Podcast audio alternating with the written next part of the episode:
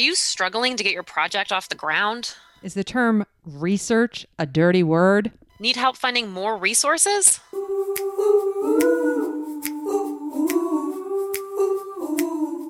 Hi, everyone. Welcome back to another Center for Nursing Inquiry podcast. I'm Elizabeth Scala, one of your co-hosts, and I am the Research Program Coordinator here with Maddie Whelan. Hi, Maddie. Hi, I'm Maddie. I'm the Evidence-Based Practice Program Coordinator in the Center for Nursing Inquiry. Great to be here with you, rocking that podcast mic again, as I always used to like to say. This time we're talking about another kind of, I'd say, generic sort of general inquiry topic. So let's jump right in. Not to give the audience, further ado, we're talking about the various parts of a paper. And people already might be thinking, but Elizabeth and Maddie, gosh, if a research paper or if you're writing an EBP, you tell us there's all these templates and formats for different papers. We hear you, we agree, we totally understand. But today, kind of in this generic space, we're going to go over the bigger strokes of the parts of a paper. So kind of like four main sections that you likely would see in most publications. Now, again, if you need to get nitty-gritty into the specific type of paper you're looking to write up, we'll give you some ways to contact us after the podcast content's over. But again, this is going to be kind of generic to writing a paper. So, Maddie, I just kind of alluded to the fact that there are four major sections. Start us off. What is the first part of a paper? Well, before I do that, I did just want to mention why we think it's important to be talking about this today. Oh, great. And I think that the biggest thing is to save everyone time. So especially if you're going to be dividing the paper up among several people, you don't want to all be writing the same information. You guys are busy. You have a lot of other things on your plate. And so you don't want to have four people all writing the same information. So this is a way to make sure that you're really only putting the information that you need in each section and then not sort of creating double work for both writing and then later editing with having them overlap a little bit too much. Mm. I'm going to pause before we go to the four big sections. I so appreciate you saying, hold up, Elizabeth, why is this important? So many teams we've worked with, and Maddie's point is very well true, that we help them and they were like, well, that is so redundant to what we just read in this other section and this other. And then think about it. As she said, you do have to waste time to edit that down. So this is why this podcast is important, people. As Maddie likes to say, I know she heard another podcast, save your future self that time in advance. All right, four big sections. Let's go. Unless there's another reason why this is good.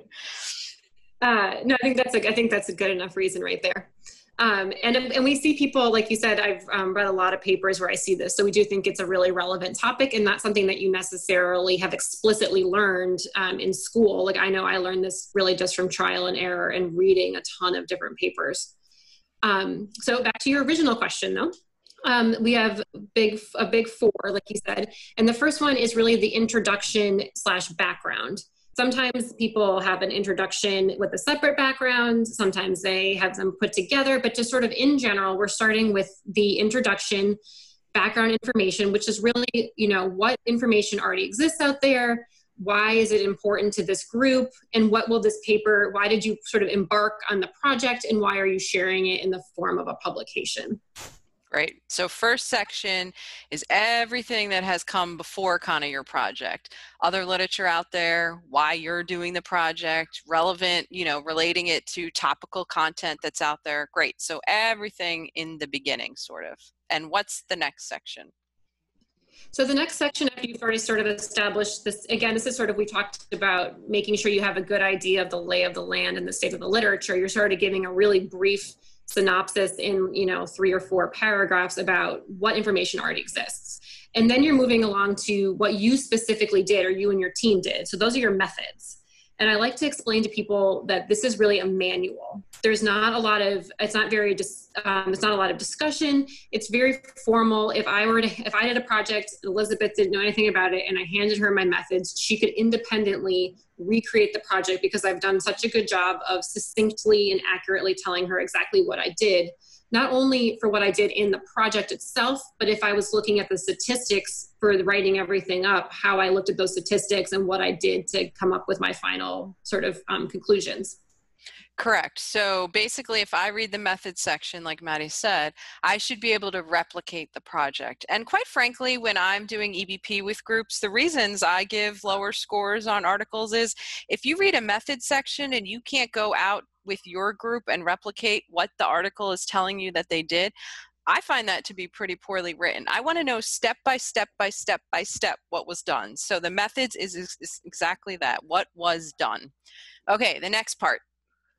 So once we know what we did, we need to know what we found. And so that's our results section. So the results, again, you know, this makes it sound like it's very, again, this is a scientific paper, but very scientific, very cut and dry. We're not adding a lot. We're not adding any of our own interpretation, but that's literally what we found. It's their raw numbers. They might be statistics. A lot of times you'll see this in the form of tables and actually very little writing in a quantitative manuscript or publication, but it's just cut and dry. What were the results of the project? Right. And you know what I was thinking? Unless you have to cite, you know, the reference, like you've used a Likert scale and you want to give credit to where credit's due and cite Likert scale, you know, there's not many citations. You shouldn't be referencing a lot of things in your results because you essentially are just giving the reader the results of your particular project. Would you say that's true? You know, you shouldn't have many citations there. Yeah, I know. I think that's a great thing to bring up. And really in the methods, unless you were using a specific tool or scale that you wanted to say, okay, you know, it was validated in this population, like my population, but the citations should be few and far between in the methods and the results section, because it's really specific to your project, not the state of information in general. Excellent. Excellent. Great. Okay. So the final section, what is that? So our final section is the discussion conclusion section. So there's almost always a discussion section. Sometimes conclusion gets pulled out separately or it kind of gets nested under discussion. But discussion is exactly what it sounds like. It's if you and I were to sit down and I told you, hey, these are the results of my project, but it's really what I interpret them to mean and what I think about them to really describe what happened and then how that sort of fits in the context overall of the state of the science. So I might compare and contrast my results with other similar studies saying, hey, we found something similar, so we really think this is a strong conclusion, or interestingly, we found something very different than this other group. And so it's really putting in your critical thinking cap for this portion. That's great. Thanks for taking us through the four big sections of a paper, the four overarching parts. And what I heard, interestingly enough, is something related to citations. We talked a little bit about it in the results section. So can you just quickly walk through, like, are there certain sections of a paper where you likely see or use more citations or references, and then other parts where you really have those minimized? For sure. You're definitely going to see most of your references in either the introduction background section or the discussion conclusion session, because that's really in the beginning where you're sort of giving the lay of the land, where your project falls in the context of the overall state of the science of a certain topic. And then in the discussion is where you're comparing and contrasting your own results and sort of giving some thoughtful input into how you think that this really adds to the information that already exists. So you're really going to see the majority of them in your introduction and your discussion. Great. Great. I love that. And that's helpful because as people are writing, they need to remember, if I'm in those methods section or results section, I'm reporting on what I did or what I found. Other than citing a tool, if you used a survey, you really have limited need for references there. I love that. Okay, so as we do with most of our topics, I think it's handy and helpful for folks to hear a real live example. And I'm smiling here because I'm excited to talk about ours, but how can you relate parts of a paper to a real world example?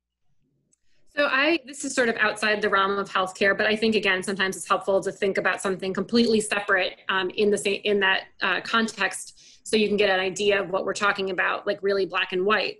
And I've used with a couple of groups the example of baking a cake. And if you were going to write a scientific manuscript about baking a cake, how each of the steps would fall into your introduction, your methods, your results, and your discussion. So we're going to start just we'll start at the beginning, which is your introduction. So if I were baking a cake and I wanted to write up a publication about what I did, the introduction would be sort of maybe the history of cakes, why I decided to make this particular cake, why I thought it was important to not only write to bake the cake, but to write and tell you about why I made the cake. So if I was writing making an angel food cake, I might tell you about the history of it, maybe where the name came from, and sort of where we're at now with angel food cakes, which, by the way, is my favorite cake. Is it? I love that. That's funny. And you said before when you were talking about the introduction section, the last few pieces of it. So as you move towards your next part, how do you close up the introduction there to get you to the second piece? So again, it depends kind of specifically on what you're writing up, but for the most part, that last sentence or two of your introduction is going to make an argument for both why your project was important and also why you want people to keep reading. If people read the introduction and they say, this has already been done, I don't really see a reason I have to keep going, they might not even finish reading your paper. So that's sort of your big statement about why this matters. Awesome. So the purpose of this paper is to hear about Maddie and her angel food cake. Exactly. I wish I could write papers about that. So then the method section is your next section. And that, again, like we talked about before, is sort of your manual, or in this case, it's your recipe.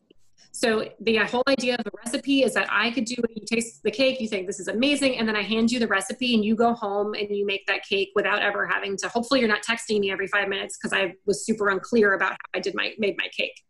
So the method section is really the recipe. It's the amount of ingredients you used, how long you used them, how long you stirred, how long you baked, the temperature you baked at. So again, cut and dry exactly what you did without any commentary or discussion. After the method section is really the results. And when you're making a cake, this is usually the most exciting part. It's when you take it out of the oven. And so you might want to include different information about your results. If you're doing a quantitative study or a quantitative project, you might want to look at maybe if you made a cake, you want to know how big the cake was, how tall the cake was, the density of the cake, the dryness of the cake, hopefully not too dry, maybe the color. If you were doing a qualitative write-up, maybe you would want to talk to people about what they thought of the cake, if they were really, if they thought it tasted good, if they had some suggestions. So really their feedback about it and sort of describing the experience of eating the cake. That's neat. I like that because, like you were talking about with the methods section and the fact that the methods really is those step-by-step recipe, requirements. I believe in this particular example of the cake, if we followed the methods exactly as you stated the methods, then our results would likely be the same. My cake would be 8 by 10, my cake would be brown, my cake would be, like the consistency, the density, and it should be the same as yours. And we'd report the result should turn out the same, correct? Yeah, ideally. And that sort of leads into the next section, which is the discussion. And that's where you really want to see maybe your cake turned out differently than you were expecting it. And this is maybe where you get to give your insights about maybe what went well, what went wrong. Maybe I'm comparing my cake to one that's been made before and it was a much lighter color or a much lighter density. And so I would want to talk about how it compares and contrasts to cakes that have already been made. And then maybe some of my insights into why that might be the case, that it looks the same or different. That's a great point. And I was just recalling when you were talking about, so the difference could happen even if you're following the recipe. I was speaking with a family member who lives out in the West, and obviously I'll say Colorado exactly. And there's, the high altitude and different water. And so we were discussing making a dessert and how, I guess we were in our discussion section because hers were flatter, mine were taller, yet we were following the same recipe. So it's interesting that discussion section, again, you're relating back to the results you found and kind of describing it, your experience as it relates to others in that state of the science per se. Exactly. Perfect. Well, I loved this podcast topic, talking about the big four parts of a paper and then using our baking cake example to walk people through it. So now I'm hungry and we're going to have to end the podcast. So where can people find us if they'd like to reach out? Well, we don't have any cake recipes, but we do have a lot of inquiry information on our intranet site, which you can get from going to the Hopkins Nursing Intranet. If you click on professional practice, the Center for Nursing Inquiry will appear there on the left side, and you can click there to get a ton of different resources and information about doing inquiry projects. Perfect. go ahead.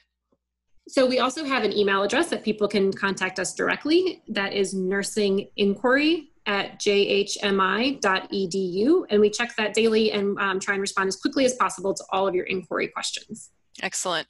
Well, also on social media, we do have YouTube videos out there, obviously this podcast, we have an Instagram page, and then our closed Facebook group. So if you go to Facebook, search in your type bar there, the Johns Hopkins Center for Nursing Inquiry, you have to request to join because it is a closed group, and one of our Center for Nursing Inquiry staff will welcome you in. So reach out if you need help, and thanks for tuning in to the podcast.